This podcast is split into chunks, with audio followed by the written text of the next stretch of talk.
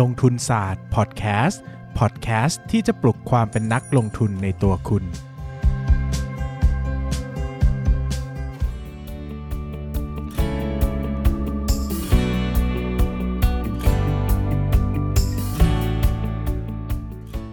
วัสดีครับ ยินดีต้อนรับเข้าสู่รายการลงทุนศาสตร์พอดแคสต์รายการที่จะชวนทุกคนมาพัฒนาความรู้ด้านการเงินและการลงทุนไปด้วยกัน วันนี้นะครับก็จะชวนทุกคนมาคุยกันในเรื่องที่เกี่ยวข้องกับ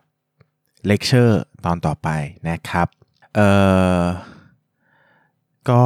หลังจากที่เราเรียนงบการเงินเป็นงบดุลนะ งบกำไรขาดทุน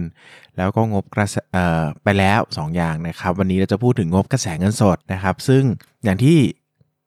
บอกไปหลายครั้งนะครับว่าใครที่ไม่เคย เรียนงบการเงินกับผมมาก่อน หรือว่าไม่เคยฟังเล่างบผมเล่างบการเงินมาก่อนเนี่ยจะค่อนข้างงงนะว่าเฮ้ยทำไมผมพูดอะไรที่มันดูเป็นการวิเคราะห์มากนะครับ จะไม่ค่อยอธิบายพื้นฐาน ก็อย่างที่เคยเล่าให้ฟังนะครับว่าจริงๆแล้วผมจะค่อนข้างเน้นการวิเคราะห์ เป็นหลักนะครับ ส่วนที่เป็นของเนื้อหาพื้นฐานเนี่ยมันค่อนข้างจะเรียนรู้ได้ง่ายนะครับ แล้วก็มีหนังสือดีๆให้อ่านอยู่เยอะมากอยู่แล้วนะครับ หนังสือเล่มนี้เอ่อพอดแคสต์พอดพอดแคสต์พอดแคสต์นี้นะครับก็อยากจะเป็นเรื่องของการต่อยอดมากกว่านะครับ เพราะเห็นว่าไหนๆก็มีเวลาที่จำกัดอยู่แล้วนะครับ ก็จะได้ไปสู่เรื่องที่มันเป็นเรื่องการวิเคราะห์เลยนะครับ ดังนั้นเนี่ยก็จะเหมาะกับคนที่มีความรู้พื้นฐานด้าน งบการเงินมาก่อนแล้วบ้างนะครับถึงจะได้มาฟังแล้วก็จะดูไปต่อยอดได้นะครับ ก่อนอื่นนะครับก็ต้องเล่าเกี่ยวกับงบการเงินอย่างนี้นะครับว่าในตอนแรกเนี่ยนะครับในช่วงแรก ๆที่ มีตลาดหลักทรัพย์เนี่ยนะครับงบการเงินเนี่ยยังไม่ได้มีนะครับเพราะว่าช่วงสมัยก่อนเนี่ยก็จะมีแค่งบดุลกับงบกำไรขาดทุน 2 อย่างนะครับงบกระแสเงินสดเนี่ยเพิ่งพัฒนาขึ้นมาในภายหลังนะครับดังนั้นเวลาในสมัยอดีตเนี่ยเวลาเราจะวิเคราะห์กระแสเงินสดกันนะครับ หรือว่าวิเคราะห์กระแสเงินสดจากกิจกรรมดำเนินงานเนี่ยนะครับซึ่งปัจจุบันมีวิเคราะห์ตัวเลขแยกให้เรียบร้อยนะครับก็ ถ้าสมัยก่อนจะใช้ตัวเลข EBITDA แทนนะครับ ก็คือ earning before interest tax เอ่อ depreciation and amortization นะครับ ก็คือเอาตัว EBIT ไปบวกกับด้วย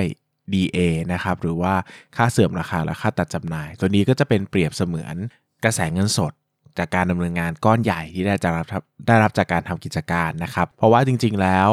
DA นะครับ หรือ ตัวค่าเสื่อมราคาและค่าตัดจำหน่ายเนี่ยถือว่าเป็นค่าใช้จ่ายที่ไม่ใช่เงินสดก้อนสำคัญที่สุดในเงินลงทุนนะครับในในในบริษัทนะครับ เวลาไปบวกกับกับกำไรก่อน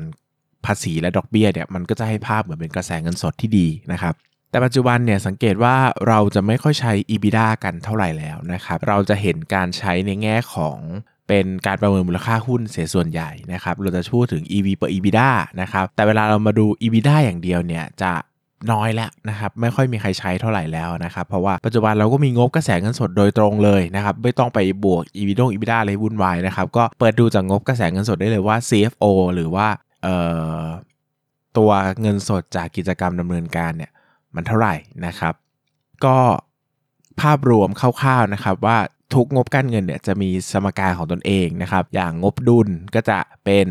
สินทรัพย์เท่ากับหนี้สินบวกส่วนของผู้ถือหุ้น ถ้าเป็นงบกำไรขาดทุนก็จะมีกำไรเท่ากับรายได้ลบด้วยค่าใช้จ่าย งบกระแสเงินสดก็มี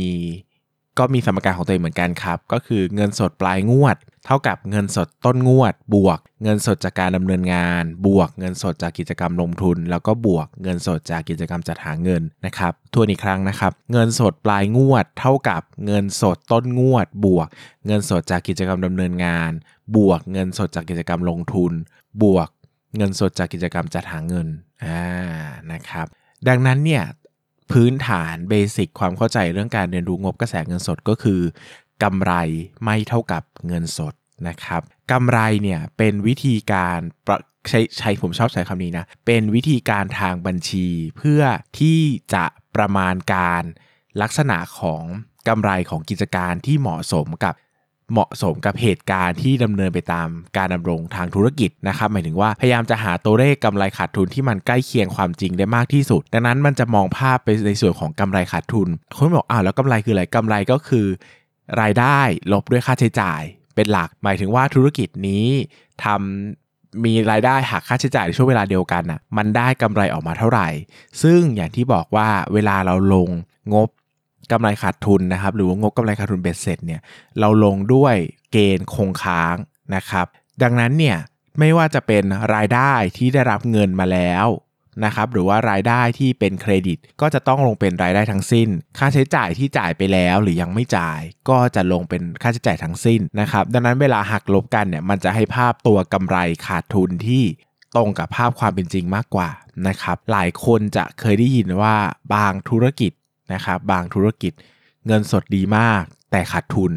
เออ เคยได้ยินไหมครับ เงินสดดีมากแต่ขาดทุน หมายความว่าอะไรนะครับ อย่างบางธุรกิจเนี่ยเช่นธุรกิจเอาอันนี้ผมพูดถึง SME เนี่ยจะได้เห็นภาพอย่างบางธุรกิจเนี่ยนะครับ ก็ใช้เงินลงทุนเยอะมาก เช่นยกตัวอย่างนะ แบบโอ้ยต้อง ต้องมีเงินซื้อที่ดินนะครับ มีเงินซื้อที่ดิน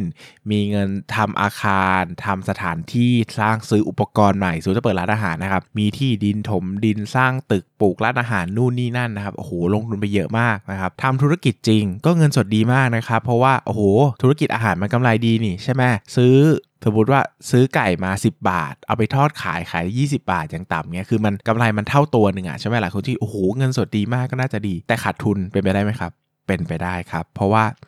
อย่าลืมว่าค่าใช้จ่ายบางอย่างอะมันไม่ได้ลง คือมันไม่ได้จ่ายเป็นเงินสดจริง ๆ ในแต่ละงวดนะครับ ยกตัวอย่างเช่นค่าเสื่อมราคาเนี่ยจะชัดที่สุด เพราะว่าค่าเสื่อมราคาเนี่ยเราไม่ได้จ่ายเป็นงวดเนอะเราจ่ายตอนเราสร้างครั้งแรกครั้งเดียว หลายคนก็จะเข้าใจว่าโหเงินสดเยอะกำไรเยอะนะครับคำตอบคือผิดนะฮะเงินสดกับกำไรคนละเรื่อง เราอาจจะได้เงินสดเยอะ แต่อาจจะขาดทุนก็ได้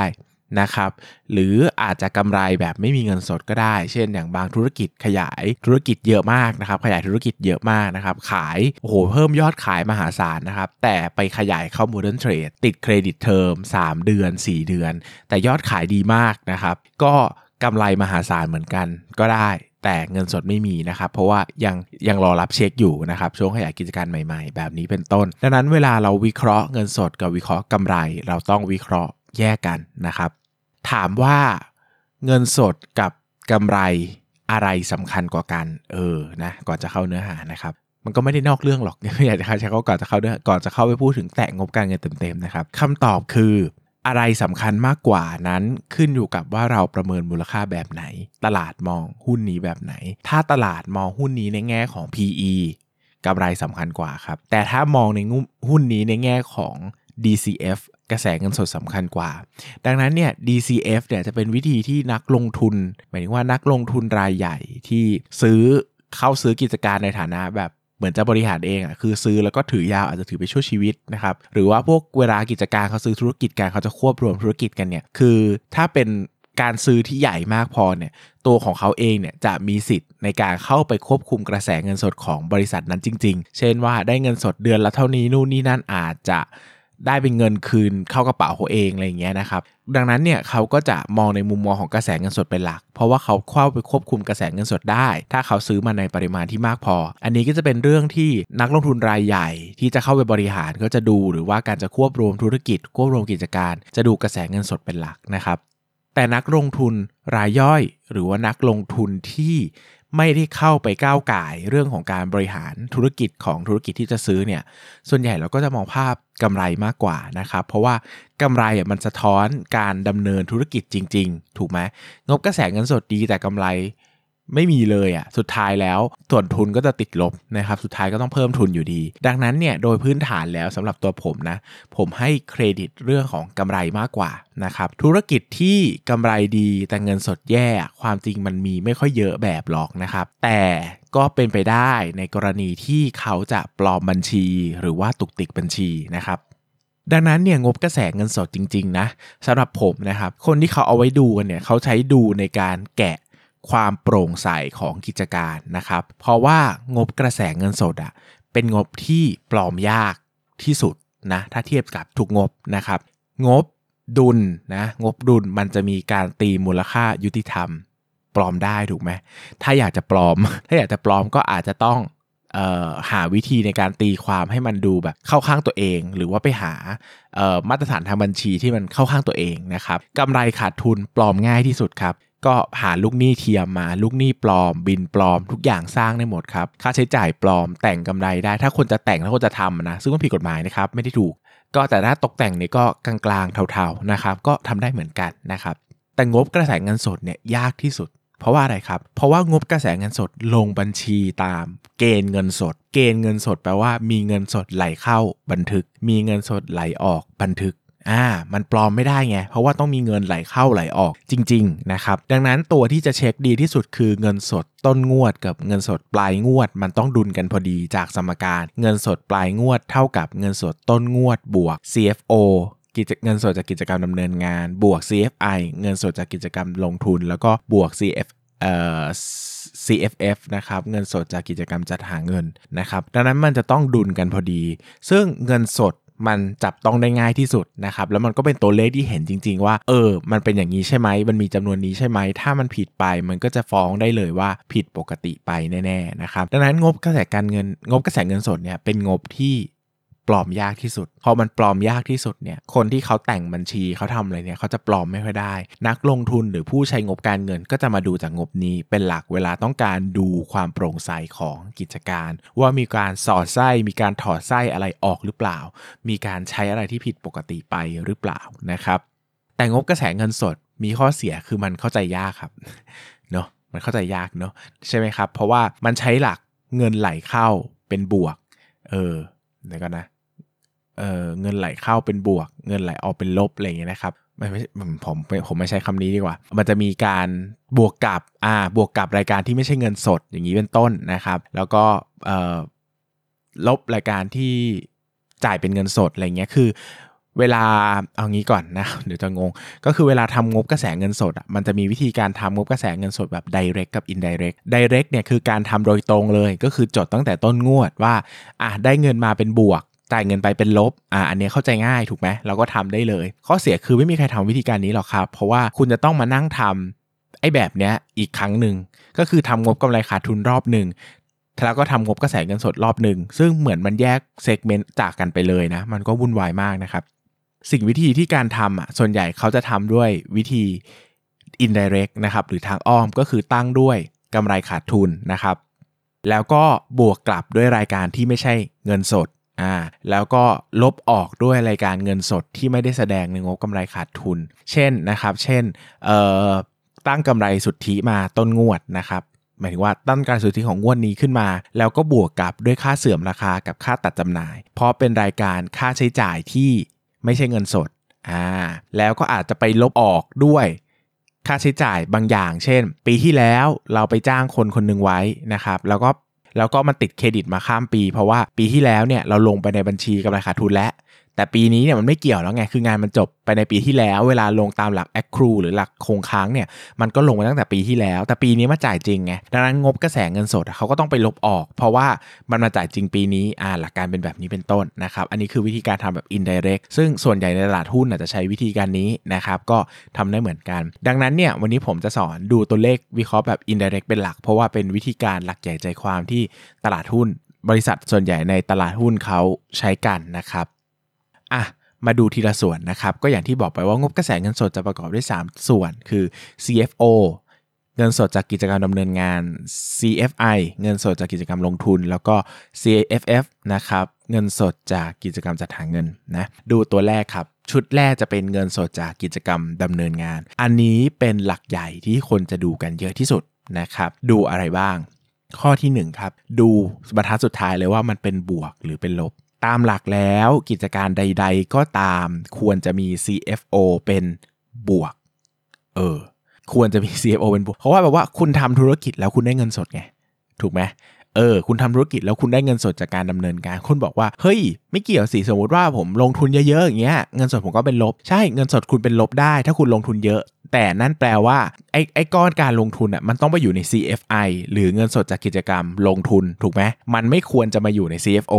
ดังนั้น CFO เนี่ยมันเป็นตัวเลขที่บอกถึงเงินสดที่แสดงถึงการดำเนินงานที่แท้จริงของธุรกิจนั้นๆซึ่งแน่นอนว่าควรจะเป็นบวก เพราะว่าคุณทำธุรกิจ คุณทำธุรกิจนะครับ ธุรกิจควรจะได้เงินสดเป็นบวกนะครับ เออนะดังนั้นเนี่ยก็ควรเป็นบวกนะครับ หลายคนบอกว่า อ้าว แล้วถ้างบกระแสเงินสดเป็นลบ แต่กำไรขาดทุนเป็นบวกล่ะ เป็นไปได้ไหมนะครับผมบอกว่าความจริงมันไม่ควรจะเป็นอย่างนั้น เพราะว่าจริง ๆ งบกระแสเงินสดอะ่ะมันคือการเอากำไรขาดทุน งบกำไรขาดทุนเนี่ยนะมาบวกกลับด้วยค่าใช้จ่ายที่ไม่ใช่เงินสด ซึ่งผมเคยบอกไปแล้วว่าก้อนใหญ่เนี่ยมันจะเป็นค่าเสื่อมราคาและค่าตัดจำหน่าย ดังนั้นตามหลักเนี่ยแพทเทิร์นที่เราจะเจอคือถ้าธุรกิจช่วงแรกเนี่ยเริ่มต้นธุรกิจแล้วขาดทุนเละเทะเลยนะครับก็คืองบกำไรขาดทุนก็เป็นลบกิจเงินสดจากกิจกรรมดำเนินงานก็เป็นลบ CFO นะครับผ่านมา ธุรกิจเริ่มดีขึ้นนะครับเริ่มใกล้จุดคุ้มทุนมากขึ้นกำไรยังเป็นลบอยู่คือยังขาดทุนอยู่ แต่ CFO พลิกเป็นบวกแล้ว เพราะว่าบวกกับค่าเสื่อมราคากับค่าตัดจำหน่ายเข้าไป สุดท้ายกำไรเป็นบวก CFO ก็เป็นบวก เพราะว่าเป็นบวกไปก่อนแล้วอะไรอย่างเงี้ยนะครับ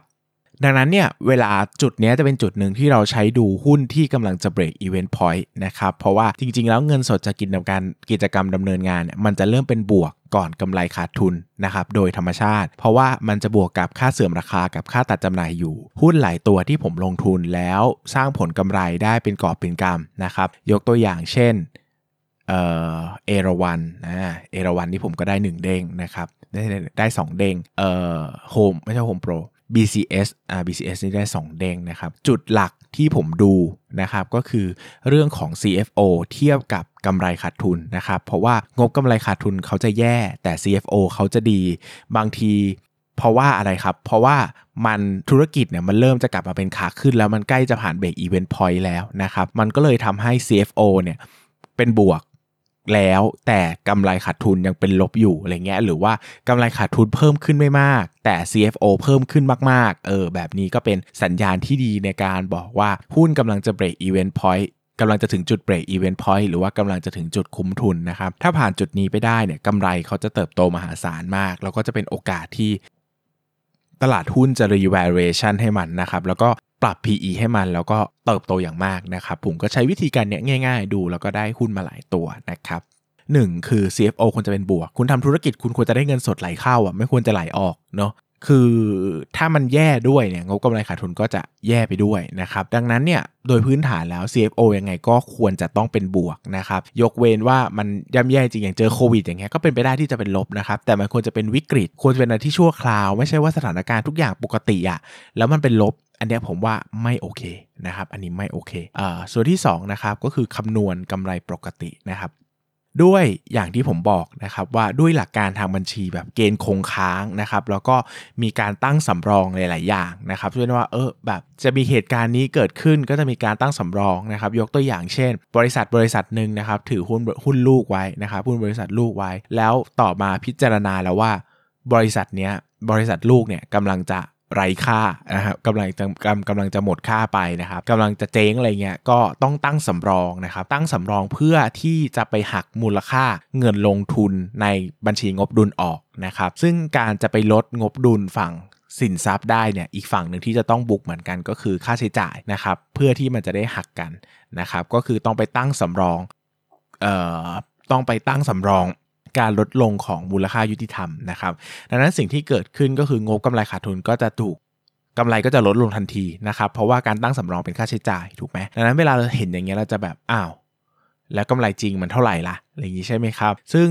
หลาย ๆ ครั้งเนี่ยหลาย ๆ ครั้งไอการตั้งสำรองต่าง ๆ เนี่ยถ้ามันเป็นก้อนใหญ่เขาจะบอก และเขามักจะบอกใน MD&A หรือว่าคำอธิบายงบการเงินนะครับ แต่หลาย ๆ ครั้งที่มันเป็นตั้งสำรองยิบยิบย่อยๆอ่าเช่นแบบว่ากำไรคุณเป็นร้อยล้านอย่างเงี้ยบางทีคุณตั้ง 10 ล้านอ่าเช่นเป็นค่าใช้จ่ายในการเอ่อตั้งสำรองนะครับคิดว่าสินค้าจะด้อยคุณภาพเอออะไรเงี้ยหรือว่าตั้งสำรองอะไรซัมติงตั้งนู่นตั้งนี่นะครับ ซึ่งความจริงเนี่ยถามว่า มันมีผลต่อธุรกิจจริงๆไหมมันก็มีผลแหละนะครับมันก็มีผลแหละ แต่หลายคนบอกว่าอยากจะตัดไอ้ก้อนนี้ปกติไอ้ก้อนนี้ออกไปก่อน เพื่อที่จะดูว่าไอ้ส่วนที่เป็นปกติมันเท่าไหร่นะครับ ก็เออ ต้องไปดูใน CFO นะครับแล้วก็ไปดูรายการตั้งสำรองออก เพราะว่ารายการตั้งสำรองมันถือเป็นค่าใช้จ่ายที่ไม่ใช่เงินสด ดังนั้นมันจะต้องถูกบุ๊กลงว่าหรือลงรายการมาใน CFO นะครับเราจะเห็นตัวเลขว่าเฮ้ยมันมีตัวเลขการตั้งสำรองเท่าไหร่นะครับซึ่งการตั้งสำรองเนี่ยเป็นเทคนิคพื้นฐานในการแต่งบัญชีอะแต่งบัญชี 101นะครับคือเวลาเราอยากจะให้งบการเงินดูดีมากๆ เราก็ตั้งสำรองให้มันน้อยๆครับ หรือว่าถ้าเราอยากให้งบการเงินมันดูแย่ เราก็ตั้งสำรองมันเยอะๆนะครับ อย่างที่ผมเคยเล่าไปหุ้นบางตัวนะ งบการเงินไตรมาสนี้ดีมากๆ ส่วนไตรมาสหน้าแย่มากๆ เขาใช้วิธีการตั้งสำรองค่าใช้จ่ายล่วงหน้าครับ เพื่อที่จะทำให้กำไรปีนี้ถูก drop ลงมา แล้วก็เอาไปถมกับไตรมาสหน้าทำให้กำไรไตรมาสหน้าโดดขึ้นมาเท่าเทียมกัน เออ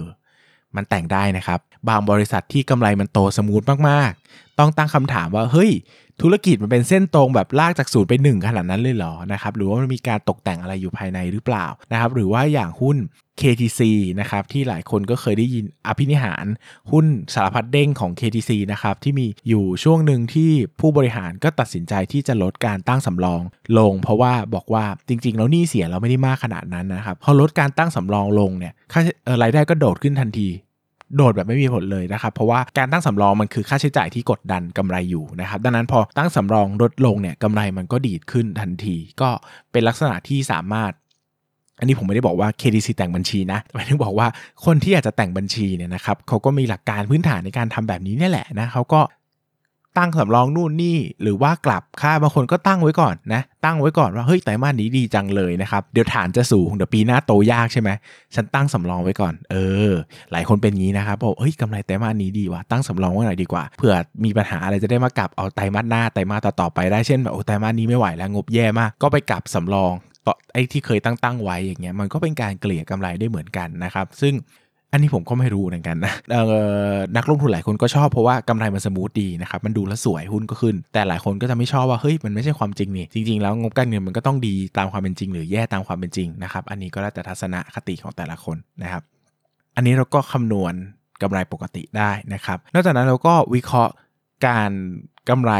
ขาดทุนชั่วคราวได้นะครับ อย่างที่ผมบอกไปว่า CFO เนี่ยนะครับ CFO เนี่ยมันเหมือนจะเป็น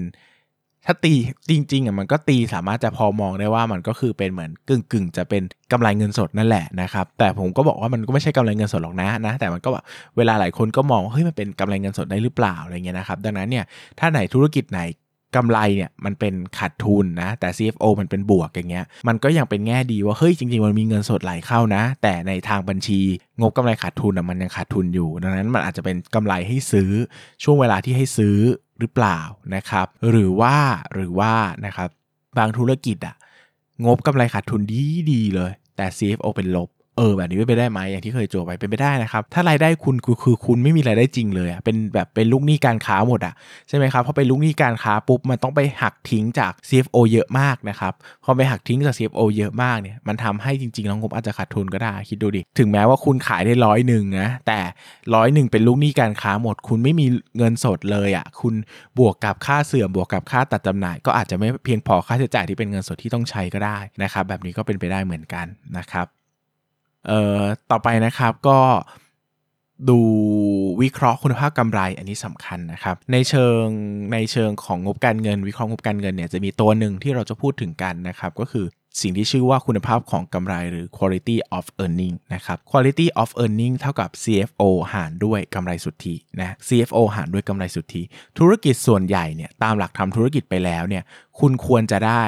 CFO มากกว่ากำไรสุทธิเนอะเพราะว่า อย่างที่บอกนะครับว่าเงินค่าใช้จ่ายที่ไม่ใช่เงินสดก้อนใหญ่มันคือค่าเสื่อม ราคากับค่าตัดจำหน่ายนะดังนั้นเนี่ยตามหลักแล้วมันมาบวกกลับเนี่ยมันจะต้องเยอะนะครับดังนั้นเนี่ยโดยพื้นฐานแล้วเนี่ย CFO เนี่ยควรจะมากกว่ากำไรสุทธิเขาก็เอา CFO ตั้งแล้วเอากำไรสุทธิหารนะครับตัวเลข quality of earning เนี่ยมันควรจะโดยทั่วๆไปนะเวลาเขาดูเขาให้ตัวเลขที่เป็นเหมือนแบบเป็นเป็น rule of thumb อย่างเงี้ยนะครับเขาก็จะให้อยู่ที่ประมาณ1.5 เท่านะถ้ามากกว่า 1.5 เท่าก็จะดีนะครับถ้าน้อยกว่า 1.5 เท่าก็ดูไม่ค่อยดีเท่าไหร่ถ้าน้อยกว่า1นี่ผมว่าไม่ค่อยโอเคนะครับทำไมมต้องมากกว่า 1.5 เท่า อย่าลืมว่าเงินสดจากกิจกรรมดำเนินงานอะไม่ใช่ไหลลงมาเป็นเงินสดทั้งหมดนะครับ มันยังต้องเอาไปลงทุนต่อ หรือว่าเอาไปใช้ในการจัดหาเงินหรือว่าจำหน่ายเงินต่อนะครับดังนั้นเนี่ยก็เป็นอีกหนึ่งส่วนสำคัญเหมือนกันที่ควรจะต้องดูนะครับว่าคุณภาพของกำไรดีหรือเปล่า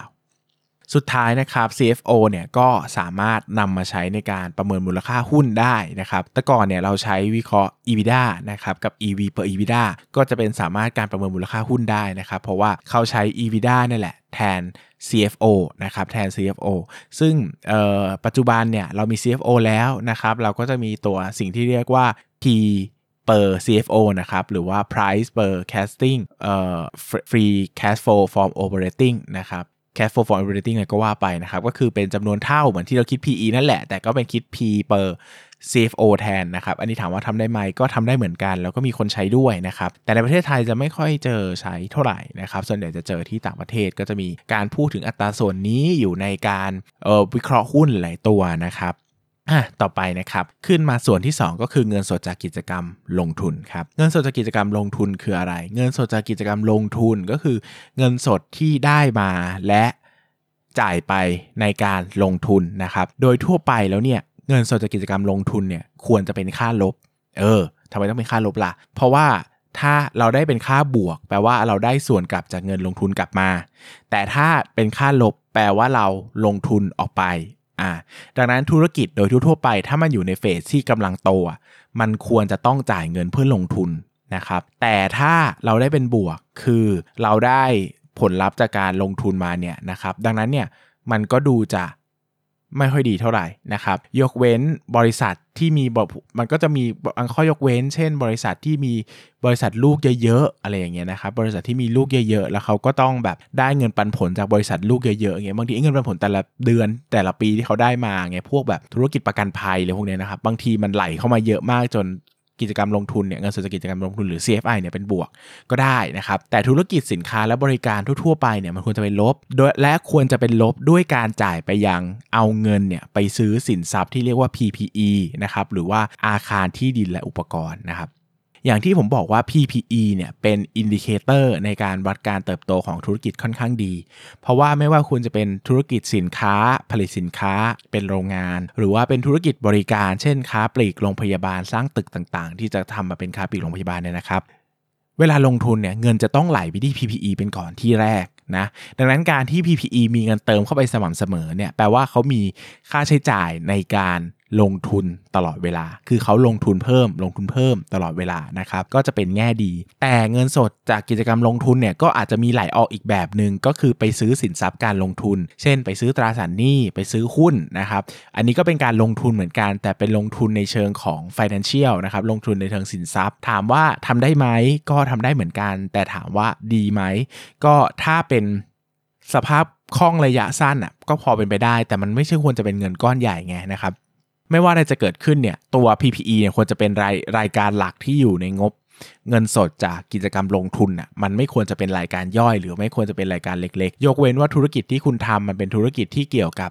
การเงินการลงทุน เช่นเป็นธุรกิจ holding company ธุรกิจประกันภัยเออแบบเนี้ยเข้าใจได้ แต่ถ้าเป็นธุรกิจโรงงาน ธุรกิจค้าปลีก โรงพยาบาล โทรคมนาคม แต่เงินสดจากกิจกรรมลงทุนใน PPE น้อยมากไหลไปเข้า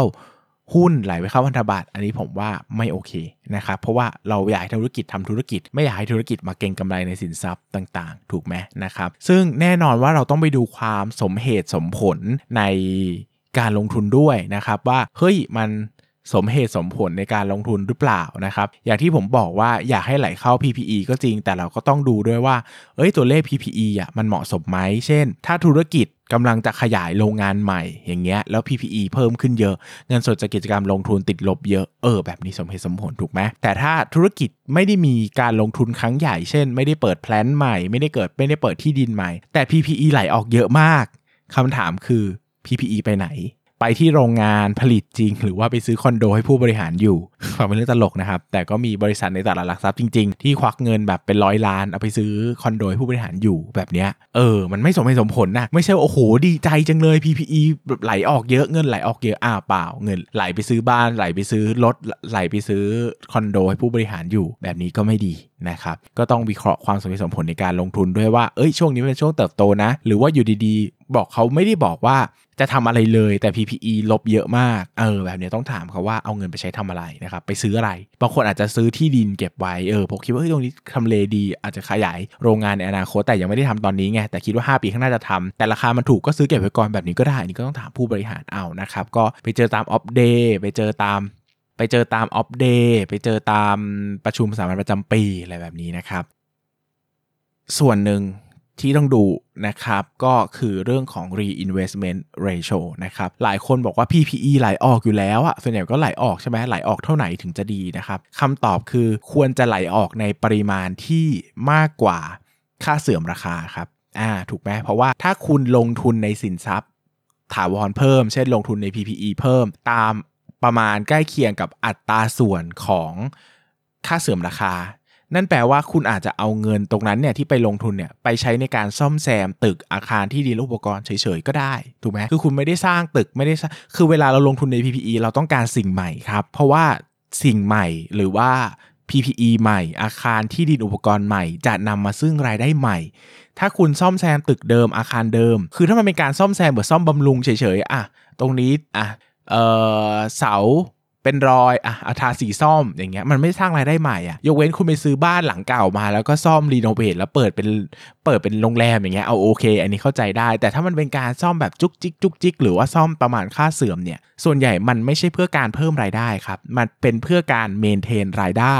หรือรักษารายได้ที่ควรจะทำได้ไว้ ดังนั้นมันไม่ใช่การเติบโตครับแล้วก็ถามว่าเฮ้ยดังนั้นวิธีการดูง่าย ๆ เราดูว่า PPE ที่จ่ายไปเนี่ยเปรียบเทียบกับค่าเสื่อมราคา ที่จ่ายไปเนี่ยมันใกล้เคียงกันมากแค่ไหน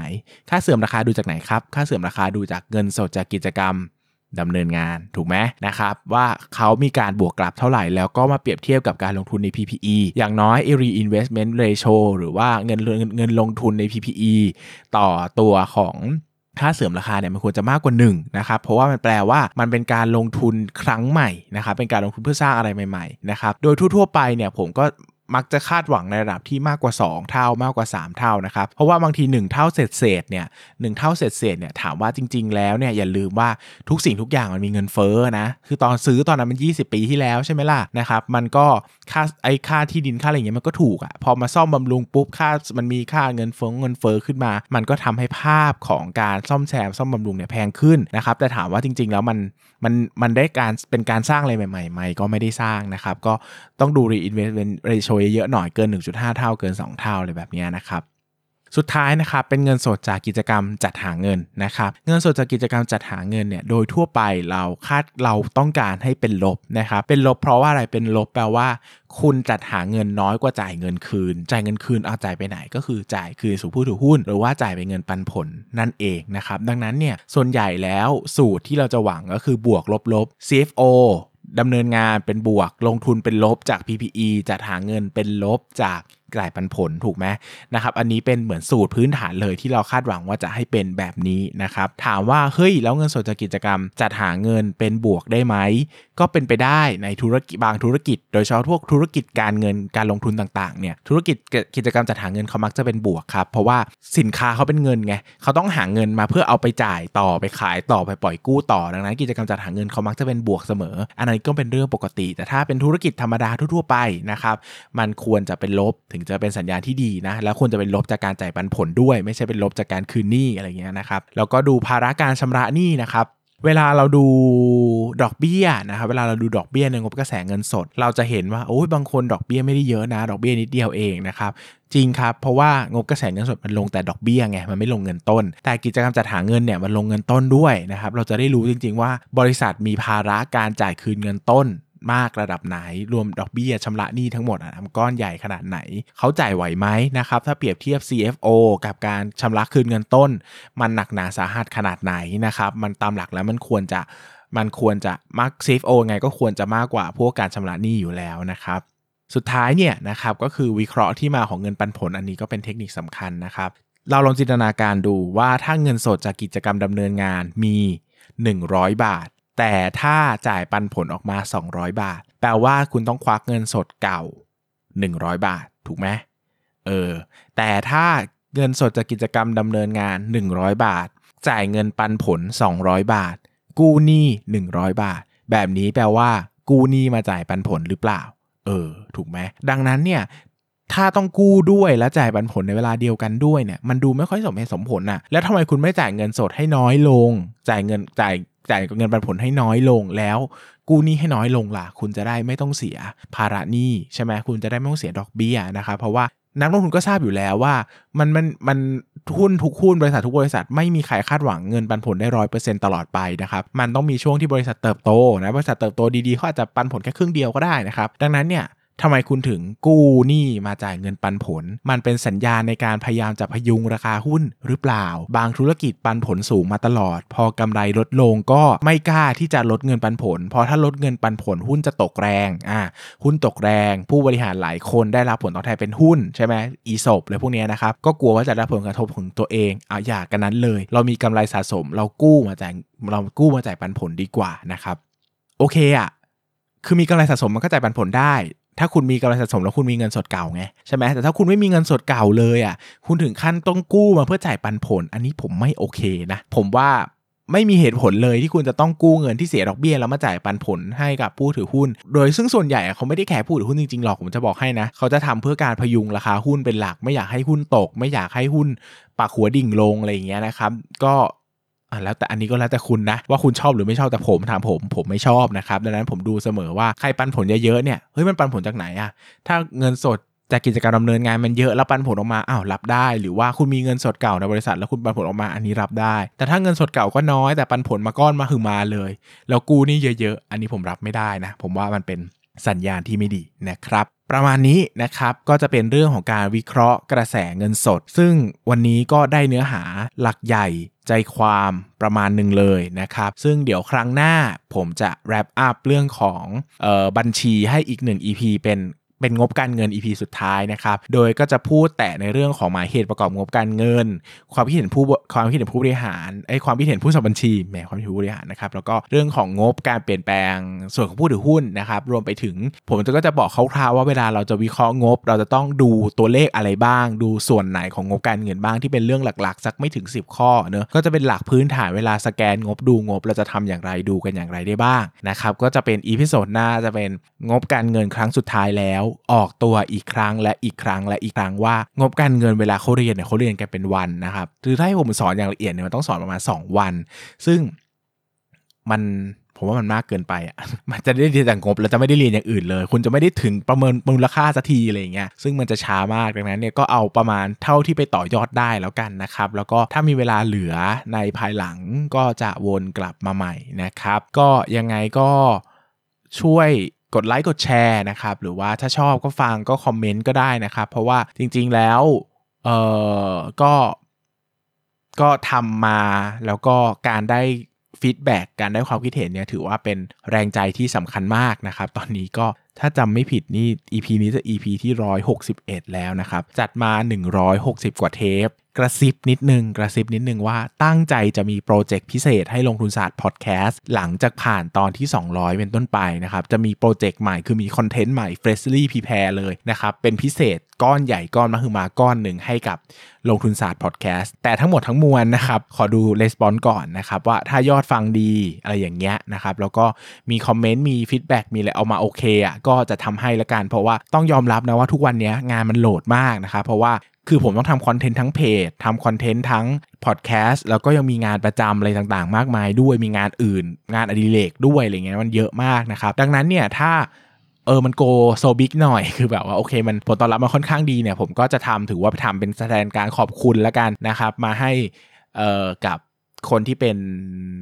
ผู้ติดตามนะครับ แต่ถ้าผลผลตอบรับมันไม่ค่อยดีเท่าไหร่เนี่ยอันนี้ก็ต้องขอเซฟแรงไว้ก่อนละกัน เพราะว่าขอต้องมาทำตอนปกติให้มันรอดก่อน แต่ถ้าโอเคอะมีคอมเมนต์ดี ยอดฟังดียอดวิวดีนะครับ ใครอยากจะช่วยเหลือกันก็ชวนเพื่อนๆมาฟัง หรือว่าแชร์ลงใน Facebook แชร์ลงในโซเชียลมีเดียส่วนตัวอะไรเงี้ยนะครับ ก็เป็นช่วยๆกันเนี่ยถ้ามันได้ถึงยอดที่ผมตั้งเป้าไว้นะครับว่าเอ้ยผมอยากจะไปถึงเท่านู้นเท่านี้แล้วมันดำเนินไปถึงจริงๆเนี่ยผมก็สัญญาว่าเดี๋ยวหลังจาก episode 201เนี่ยจะมีเป็น เป็นเขาเรียกว่าคอนเทนต์ชุดใหญ่ที่ผมมั่นใจว่าโคตรเป็นประโยชน์กับนักลงทุนแน่ ๆ เลยนะครับ แต่ทั้งหมดทั้งมวลอย่างที่บอกผมขอดูยอด ยอดレスปอนก่อนยอดฟังยอดอะไรพวกนี้นะครับ ว่าเอ้ยถ้ามันมากพอถึงจุดที่ผมรู้สึกว่าเฮ้ย ผมอยากจะทริบิวบางอย่าง หรือว่าขอบคุณอะไรเป็นพิเศษให้กับผู้ฟังบางอย่าง ผมจะทำให้นะครับ แต่ถ้ามันไม่ถึงจริง ๆ หรือมันไม่ไหวผมทำไม่ไหวนะครับ ก็เดี๋ยวหยุดไปก่อน แล้วก็มาเจอกันใหม่ตอนที่ 300จะเป็นตอนที่ 301 เป็นต้นไปที่จะจัดทำเซอร์ไพรส์ให้อะไรอย่างเงี้ยนะครับอันนี้ก็ก็ไว้ว่ากันนะครับสำหรับวันนี้ก็ขอบคุณทุกคนมากนะครับ คือความจริงไอ้เมื่อกี้ก็ไม่ได้อยาก เขาเรียกว่าอะไรเดี๋ยวพูดแล้วมันก็เหมือนว่าเป็นการเหมือนแบบนู่นนี่นั่นเนอะแต่จริง ๆ แล้วเนี่ยผมคิดว่าบอกดีกว่า เข้าใจไหมถ้าสมมติว่าถึงตอนที่ 201 ขึ้นมาแล้วผมไม่ทำแล้วผมก็บอกทีหลังว่าเออเนี่ยความจริงอยากจะทำอันนี้ให้นะ แต่พอดี end gate มันไม่ดีก็เลยไม่ทำให้ มันก็จะบอกว่าอ้าวแล้วทำไมไม่บอกแต่แรกล่ะว่าอยากได้ end gate อย่างนี้มันก็กลายว่ามันก็ไม่แฟร์กับผู้ฟังใช่ไหมผมก็บอกไปเลยว่าเอ้ยมันก็บอกตรงๆกับผู้ฟังได้แหละว่าจริงๆแล้วเราอยากได้เป้าหมายอะไรนู่นนี่นั่นนะครับถ้ามันผมก็มี tier ในใจเนอะที่อยากได้เวลาบอกเนี่ยมันก็เอาผมก็ถือว่าแฟร์กับทุกคนเนอะถ้า ถ้ามันไม่ได้ถึงเป้าผมก็โอเคขอ pause ไว้ก่อนแล้วเดี๋ยวเดี๋ยวเดี๋ยวถ้ามันถึงเป้าเมื่อไหร่เดี๋ยวทำให้แล้วกันอะไรอย่างเงี้ยนะครับแต่ผมเป็นคนโรคจิตคือชอบทำ episode ตอนเลขสวยอะเข้าใจไหมคือไม่อยากจะทำแบบ 201 อย่างเงี้ยถ้าแบบเอาขึ้นตอนที่ ขึ้นเลขหลักใหม่แล้วได้ทำมันก็สวยดี แต่ถ้ามันไม่ใช่ 201มันเป็น 237เงี้ยผมว่ามันไม่สวยอะใช่ไหมผมก็ไปรอ 301 ดีกว่าอะไรเงี้ยนะครับก็อันนี้ก็บอกเล่า 90 ไว้ก่อนให้กันฟังมันก็ไม่ได้สำคัญมากนะครับใครที่ไม่ได้โอ้ยมันไม่ได้ตื่นเต้นเลยพี่พี่พูดอะไรก็ก็ไม่ต้องอะไรก็ได้นะครับเพราะว่าความจริงแล้วมันก็เป็นแค่ท็อปเอ่อเอ็กซ์ตร้าท็อปปิ้งเล็กๆน้อยๆที่ผมตั้งใจจะทำให้แค่นั้นเองนะครับ ซึ่งอุบไว้ก่อนไม่บอกว่าเป็นอะไรนะครับเพราะเดี๋ยวคนรู้ว่ามันก็ไม่ได้เป็นอะไรที่พิเศษมากหรือเปล่าวะผมว่ามันดีนะผมว่ามันดีแต่ก็เออโอเคเดี๋ยวก็ลองดูกันละกันนะครับสำหรับวันนี้ขอบคุณทุกคนมากเลยครับ สวัสดีครับ